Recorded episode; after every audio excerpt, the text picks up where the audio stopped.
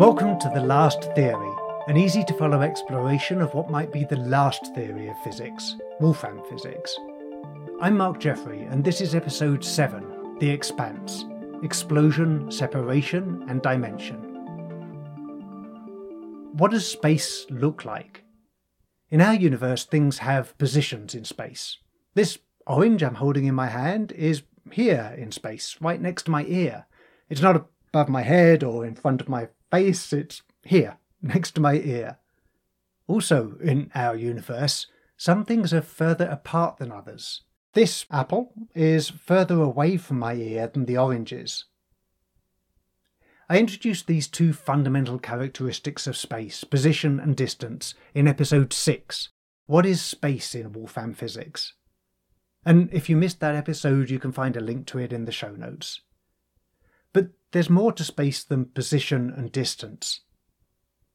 Today I'm going to introduce a few more characteristics of space. As with position and distance, these characteristics are going to help us decide whether the graphs of Wolfram Physics are good representations of our universe. Just to let you know, today's episode includes a lot of visuals again, so you might want to switch to reading the article or watching the video. You can find both at lasttheory.com, or you can click the links in the show notes. The universe is expanding. How do we know this? Well, you know how an ambulance siren sounds slightly higher pitched as it's coming towards you, and shifts to a slightly lower pitch as it's moving away from you? If you knew the precise pitch of the siren, you could work out, just by listening to that shift to a slightly higher or lower pitch, whether the ambulance was coming towards you or moving away from you, and how fast. This is an example of the Doppler effect with sound waves, where we hear the frequency of a sound wave as the pitch of the sound. And it works with light waves too, where we see the frequency of the light wave as the colour of the light. Atomic physicists know the precise colours of the light emitted by the elements found in stars. Just like the pitch of the siren, the colour of the light from a star shifts to a slightly bluer colour if it's coming towards us, or a slightly redder colour if it's moving away from us. By measuring that shift in the colour of the light from distant galaxies, astronomers can work out whether they're coming towards us or moving away from us, and again, how fast. Turns out those distant galaxies are all moving away from us. Fast. And getting faster. Our universe is expanding. It started small and then exploded. So what does this mean for Wolfram Physics? Well, take a look at this rule. Starting with two edges from the same node, we delete both edges and create a new edge between the two nodes the deleted edges went to. Because this rule deletes two edges and creates only one new edge, applying it over and over again is going to decrease the number of edges in the universe. To see it in action, I'm going to apply the rule to this universe. Over time, more and more edges are deleted.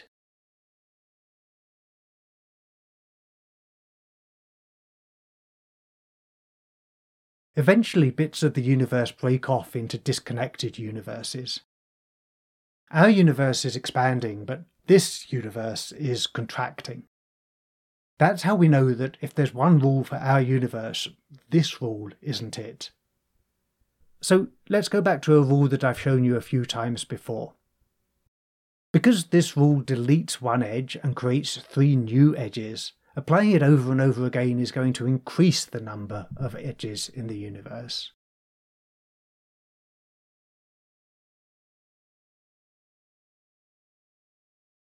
This universe is expanding, just like our own. You can see how this works. We can take a rule, apply it over and over, take a look at the kind of universe it creates, and compare that universe with our own.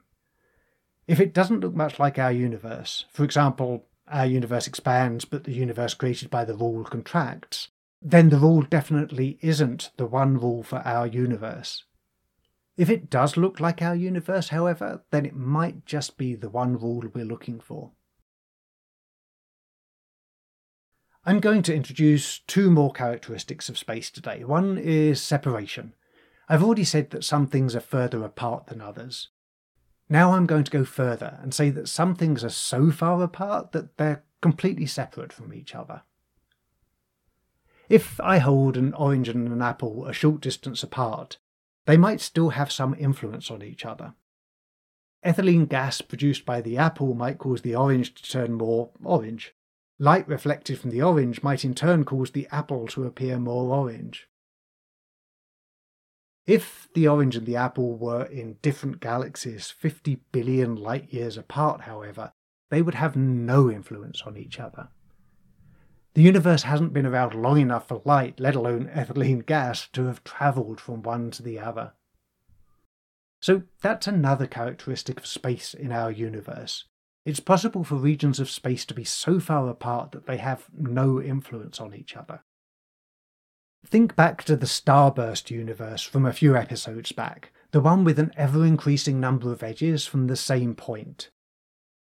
How was I able to say immediately that there's no resemblance between this starburst universe and our own?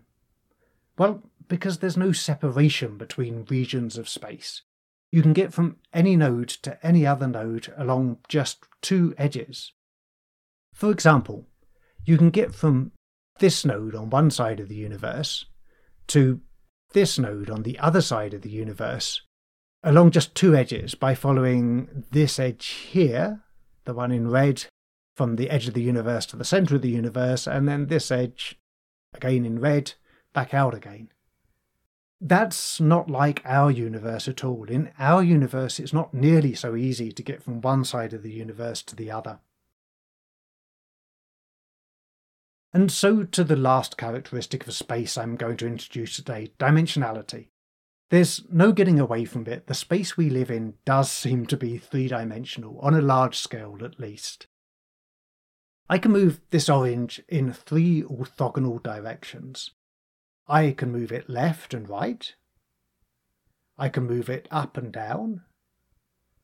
I can move it towards you and away from you.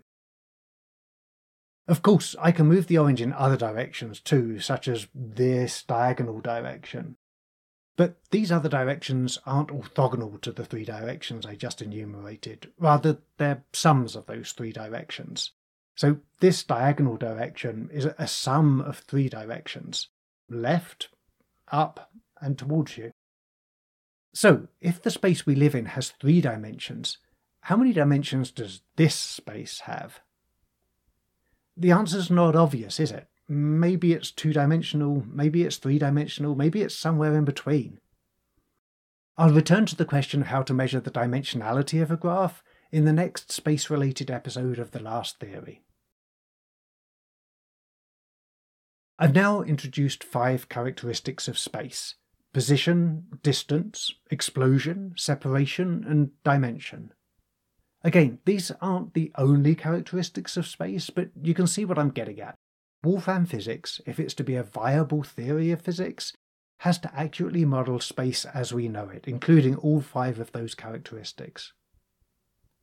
At the same time, Wolfram physics doesn't have to mimic precisely the ideas of space we were taught in school. Space might look uniformly three-dimensional at the scale of apples and oranges, but how do we know that at an unimaginably tiny scale it doesn't look messier, more like a graph, more like this?